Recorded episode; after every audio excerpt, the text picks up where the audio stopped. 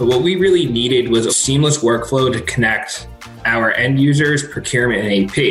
And then the third piece, and this was really the most critical for us, was automation. So actually validating that data, especially tax ID information, so we know that's a legitimate business entity. Then of course, bank account information. Welcome to the Ultimate Supplier Management Podcast from Apex Analytics. This is an audio version of a recent webinar with Nick Ponzo, Head of Procurement Operations at Panasonic. During the session, he discussed how they went from a very manual supplier onboarding process to an automated one with Apex Portal. He highlighted how his colleagues used to email him to onboard suppliers or update critical supplier data like tax IDs or bank accounts. And since email communication is by nature not secure, they needed to bring control to this manual process. Since this is a webinar, there are a couple slides that you can download in the episode notes. Enjoy the show. I can't wait for everybody to hear Nick's story about everything he's been doing around supplier management and onboarding at Panasonic. So hi, Nick. How you doing, Danny? Doing great. So Nick, you're in the process of deploying Apex Portal today. Let's go back. What was it that made you know you needed a change? So there's a couple of reasons I realized we really needed a change at Panasonic. One was just there's a lot of emails back and forth and people were getting lost in the process. You never knew who had ownership or where who had the last touch on that supplier interaction. So what we'd been doing in the past was using email to facilitate the collection of either W9 or W8, just whatever tax data or tax identification information we can get from our suppliers, as well as some contact information, which we didn't actually have a repository for, as well as the remittance information. And that was being exchanged via email. And then it had to touch many hands. Now, of course, with that, email changes are just so insecure. Anybody can just jump in, hack banking information, hack social security information. So there's a lot of inherent risk there. And then also, because everything was email driven and it was just very ad hoc, there wasn't a lot of control with our procurement organization. So once the forms got out, you had the business reaching out to me or a supplier saying, here, please complete this paperwork and then send it over to our AP organization to actually have the vendor record created. So that lack of control was a big pain point for procurement as well.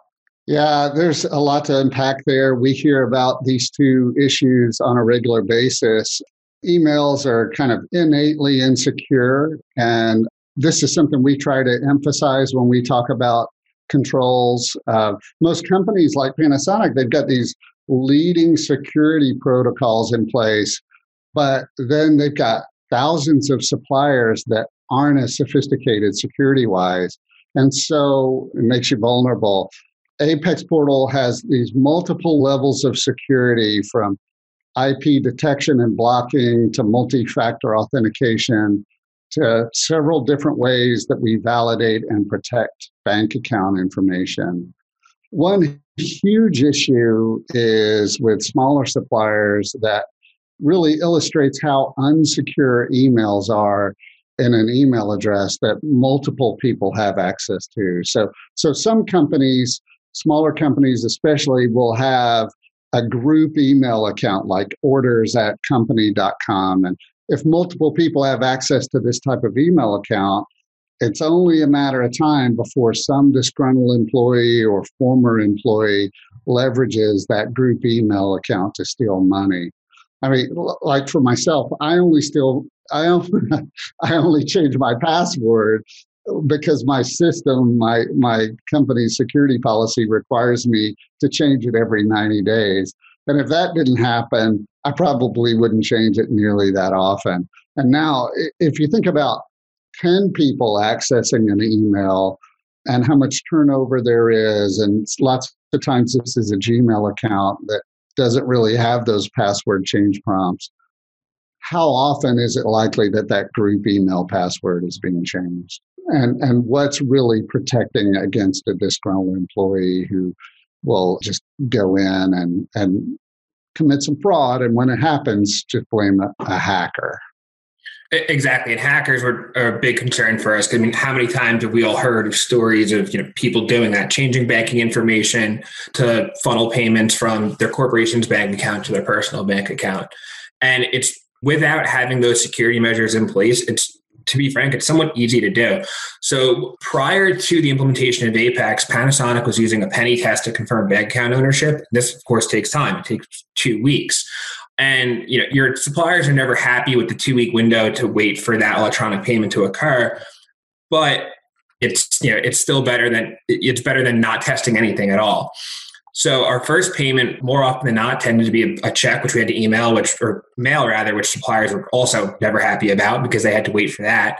So, and especially we began our implementation actually during the outset of the COVID crisis. So there was another issue there with just actually getting the paper checks. Even to this day, we still have some suppliers that are paid via check, and the AP manager actually has to go to our office still, you know, 2-3 times a week just to print checks. Yeah, I heard a story about one company where the AP clerk would create the checks and put them on the front porch, and then the CFO would have to come by and sign all of those checks. It was kind of funny. So talk a little bit about the ad hoc nature of onboarding suppliers that maybe fall outside of procurement's control. So in a perfect world, procurement has complete control, or at least complete involvement in every supplier, but you know, due to either the business's needs, it doesn't meet our threshold. The reality is the business had room to operate and they can actually select their own suppliers. And this became an issue of control for our procurement organization because, one, we could be losing out on opportunity in either savings or risk mitigation. Two, we may already have someone in place already with better pricing, with a contract, and the risk has been mitigated as much as possible. So the business was still working with this other supplier. And so, as I said, without that control, there was definitely some lost savings and some increased risk. Then you look at the actual transactional aspect of supplier onboarding. And just to be honest, it was not my favorite part of the job. It's probably the part I liked the least. The way it would work is the business would reach out to me via email, a lot of times with the forms already completed, saying, hey, we did business with this supplier. We need to pay them now. So then I need to either, you know, make sure that all the information is correct and been completed, or sometimes if the information hadn't been completed, either go through that contact within the business or or back to the supplier themselves to actually get everything clarified. And then, of course, you have the payment terms question. If there's no contract, what are the payment terms? And it becomes very difficult to enforce our standard payment terms. So by implementing Apex, we got great control of our supplier onboarding process because now each supplier needs to be invited and improved by P&A procurement, where we can not only govern the payment terms and making sure that either they match a contract or we're set using our standard terms, but we're also actually able to classify the information correctly to make sure that this supplier is classified into the right taxonomy. This way, if we do a, you know, quarterly spend refresh, for example, we know exactly how the company is spending money. Yeah, so you get rid of that duplicate vendor problem, but you also get rid of that sort of maverick spend, creating vendor masters after the fact, and all of the back and forth emails that would happen otherwise to enable that sort of supplier in a hurry, usually when the invoice is late already, right? Exactly. I mean, we saw so many times where the invoice was 3 months late because it was sitting in a drawer when we were all used to be in the office, and all of a sudden it's a fire drill now to pay them. Yeah. Okay, so now you knew what your requirements were and you began searching for a solution that would help you kind of add security and control to the onboarding process and ongoing vendor master management. And really, there are a lot of great invoicing networks and P2P networks out there, and some have pretty good risk management tools. I'm sure that you talked to all of those big names and were probably already maybe even using some of them. So during the process, you know, you ultimately ended up picking Apex Analytics for the solution. What requirement differentiated what was good and from what you really wanted to buy? Yes. I mean, you nailed it, Danny. There's a lot of good solutions in the market. And my primary function, also being in charge of P2P, I know a lot of the big players. And like you said, they all do have their own flavor in terms of supplier information management in addition to P2P. But what we really needed was a seamless workflow to connect our end users, procurement, and AP. It's ultimately procurement's responsibility at Panasonic to identify the supplier and collect their information, but AP is actually responsible for creating them within the vendor in our ERP and creating the vendor record and executing that payment. So we needed three things from our portal. We needed to let suppliers, actually have a portal to log into and actually input their information to, completely remove the email exchanges. We needed a very strong approval process so that every supplier that was invited required approval, by the correct person. And of course, this approval process also had to easily be auditable. And then the third piece, and this was really the most critical for us, was automation. So actually validating that data, especially, tax ID information, so we know that's a legitimate business entity. Then, of course, bank account information, which we already spoke about. What we found was a lot of the suppliers had no problem doing the first two, especially the P2P providers. They're used to approval flows and they're used to portals and collecting information. But really, that automation aspect of the bank account information and the tax ID is what set Apex apart. This was really what was crucial, not only to me as person driving this project, but also in getting buy-in from AP, because we've been able to automate these manual tasks, and that's how I was actually able to drive the partnership between procurement and AP. Yeah, we hear that a lot. It's one thing to try and ask for this information, but then there's another big task associated with making sure it's accurate. And just our clients throughout the history of our portal have asked us to try to automate as much of that data validation with third-party data sources as possible.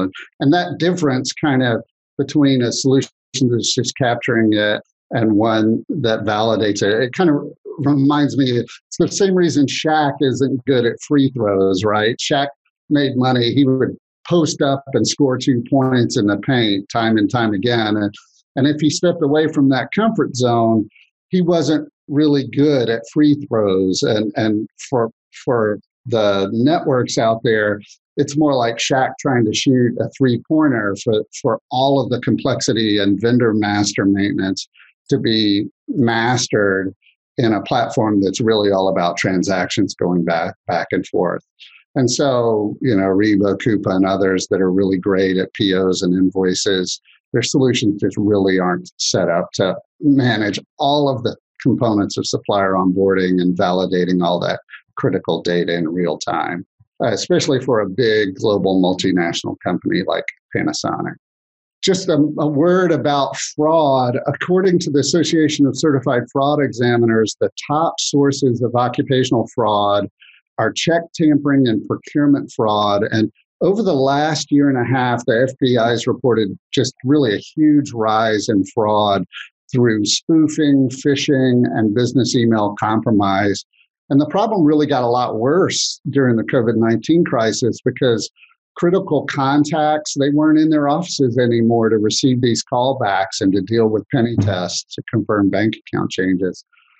So to mitigate this risk and provide really an ultimate control over supplier remit to bank account changes, one of our clients asked us to partner with a consortium of banks that they had identified to confirm that the supplier actually owns the remit to bank account in real time as the request is coming in over the portal. So before the change gets into the approval process and gets applied to the vendor master in the ERP, it's already been validated, and the owner of that bank account, their entity type, their legal name, they've all been validated by the banking system before those changes go through.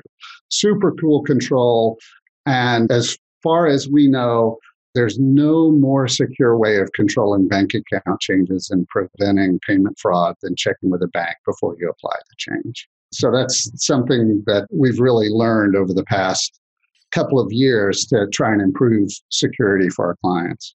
All right. So, Nick, you're in the process of deploying Apex Portal. For others who might be starting their search for a solution, what are your just main recommendations for them? So my number one recommendation is prioritize the functionality that you need for your organization. As I spoke about the three things we were looking for, and I said for Panasonic it was true automation. So yeah, we could easily push the onboarding effort onto our suppliers, but Apex's ability to actually validate that banking and tax info, that was the main differentiator.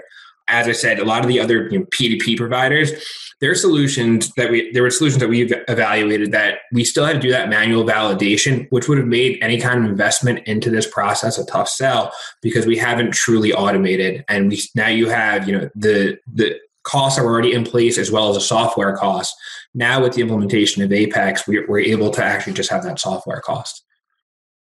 Yeah, the stat that we've typically heard is that companies end up spending, who have manual processes, have 4 back and forth email exchanges before they have all of the information that they need to create a vendor master. And then they have to manually do this validation of bank account tax information. And so it frequently would take them 30 days to onboard a supplier. And if you just automate the front capture, but not all of the validation and checking, then there's still this opportunity for back and forth if the validations fail. And there's a delay in validating the data. So by pulling it all into an all-in-one process that validates the data automatically in real time, our clients see they can onboard a supplier in less than a couple of hours without compromising any of their controls. And on average, they see suppliers onboarding in about 3 days versus 30 days. So a huge improvement in that area that you're just talking about, Nick. And that's something we've definitely seen as well. Now it goes from, if it was just 4 emails for us, we were lucky, or I was lucky, shall I say, but that's really what we've seen the cycle time in terms of supplier onboarding really shrink with Apex. Yeah. So it's just very common for us to see that. Okay. Well, so I just want to take a second just to highlight this slide. We're really through the Nick Panasonic story, the prepared presentation, and we're really ready to take questions from anybody that's on the call today. So just submit your questions in the chat box and we'll get those raised. And while we're waiting on those questions to come in, I'll just take a minute to talk about this slide. Spend Matters, the journalist in the spend space and analyst, they do a robust RFI and set of demonstrations of all the solutions in this market, as well as take a survey of customers and their perceptions of their solutions. And they publish this report either quarterly or semi-annually, depending on the year. And Apex, we're just really proud of where we land on this chart. It's up at the top right of the chart, kind of the best in everyone and the rest we think of it. And the differences between our solution, what makes it great is best in class supplier and financial information validation capabilities, workflow configuration and rules engine, and top performing risk management and modeling. So with that, we'll open the floor up to questions. And here's a little bit of a poll. If you want to just ask Apex to contact you with some additional information or these research articles that are described here, just put that request in the chat box as well. Okay, so over to questions. Great, you guys. Thank you so much for the information. I really appreciate it. We do have 3 questions in chat. I'll go ahead and go through those really briefly here. Actually, we have quite a few rolling in. It says, what has been Panasonic's ROI with the implementation of Apex Analytics? So we haven't fully actually calculated it out yet. We're wrapping up our implementation, so I don't think we're going to have a real firm number on that probably for another 6 to 12 months. But in terms of just my personal happiness and ROI, it was definitely worth the effort. It's allowed me to focus on more strategic efforts as opposed to handling these transactional activities. Outstanding. Thank you so much. So the next question is, in addition to Apex Analytics, what is Panasonic's technology stack for procurement, and do you use different platforms for direct and indirect procurement? So we've taken a best of breed approach with Ariba, Jagger, Ariba for P2P, DocuSign for contracting, and Jagger for sourcing. So you kind of think about that one for a second. And then we do most of our direct procurement actually goes through SAP. Indirect procurement is the majority of our spend, as with most organizations. Yeah, and what's typical is for companies to use Apex Portal to onboard every supplier type. Just 100% of their suppliers get onboarded through this process, and then they get automatically enrolled into the various enabling technologies that are appropriate to them. And that's exactly how we're approaching it. We have some exception rules and exception handling, but all the information at this point is actually collected through Apex, I'd say, with the exception of like government entities or anything like that. But 98, 99% of our suppliers are going to be forced through Apex. Thank you. Thank you for answering that. And then we have another question here. It says, how do you handle those that aren't outside suppliers, such as employee reimbursements, store location reimbursements, such as petty cash, etc.? Are those in your ERP system or proxy process? So I can't speak to the petty cash. That's not really my area of expertise, but I know employees are created in our ERP for reimbursement until... And that's typically only done until they get their T&E card, but we just use a different number sequencing for both intracompany transactions and for employees. Fantastic. And it looks like we have time for one more question. It says, also for the proxy process, what is the typical percentage of suppliers done as proxy versus suppliers enrolling directly? We've been live with Apex for 4 months. And to my knowledge, there's been one supplier done via proxy out of hundreds. And that one was actually the first day it went live, and it was me just making sure the integration worked in production. So it was more of a sanity check than anything else.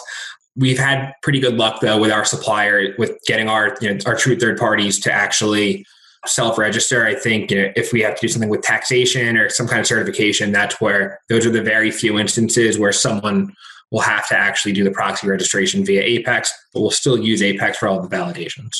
Yeah, and just to explain to everyone who might not understand what proxy is, most of the time a supplier is going to be going to the portal and registering themselves. The portal just walks them through the process. But there are sometimes companies have sensitive supplier types, like maybe it's the members of their board of directors that they don't want to push to the solution. And so they'll have a designated person inside the company who can create specific vendor master records of specific types. But they, instead of creating the vendor master directly in the ERP, they still use the portal, as Nick said, just to make sure all the data is being captured, all the appropriate documents are being generated automatically, all the data validations are being performed to prevent fraud and other sorts of risks and errors.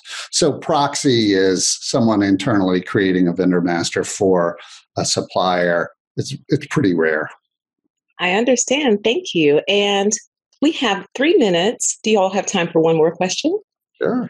Okay, awesome.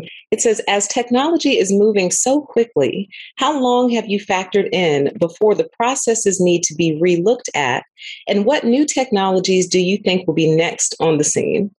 Do I take that, Danny? Or I think for one of the key things about Apex Portal is we built it for change rather than for a static model, because if you're in any of the larger companies in the world, you got a new CFO or CPO coming in, changing your strategy every few years, plus the regulators, the banking community, rules are changing constantly. And so the system's built with this configurable business rules engine on the back end so that even you as the user of the system, as the administrator of the system, you can go modify the functionality and the workflows, what requirements are, et cetera, to support your diverse environment. And of course, we're there to help as appropriate. And where we really see things advancing in the years ahead, it's just going to be bringing more and more of those strategic procurement initiatives and treasury initiatives into the supplier onboarding process. So risk management, performance management, more real-time integration with outside data sources for risk scores and pending important data to vendor masters. That's really what we see. And also leveraging things like Apex's database of 40 million golden supplier records to pre-populate supplier records so that when the supplier comes in, they're not having to key everything in from scratch. Just their profile is pre-populated and all they're doing is reviewing it and approving it for their specific buyer relationship. Fantastic. Well, any closing thoughts? We're right about a minute left to go. It's been fantastic. Do you guys want to wrap up with anything?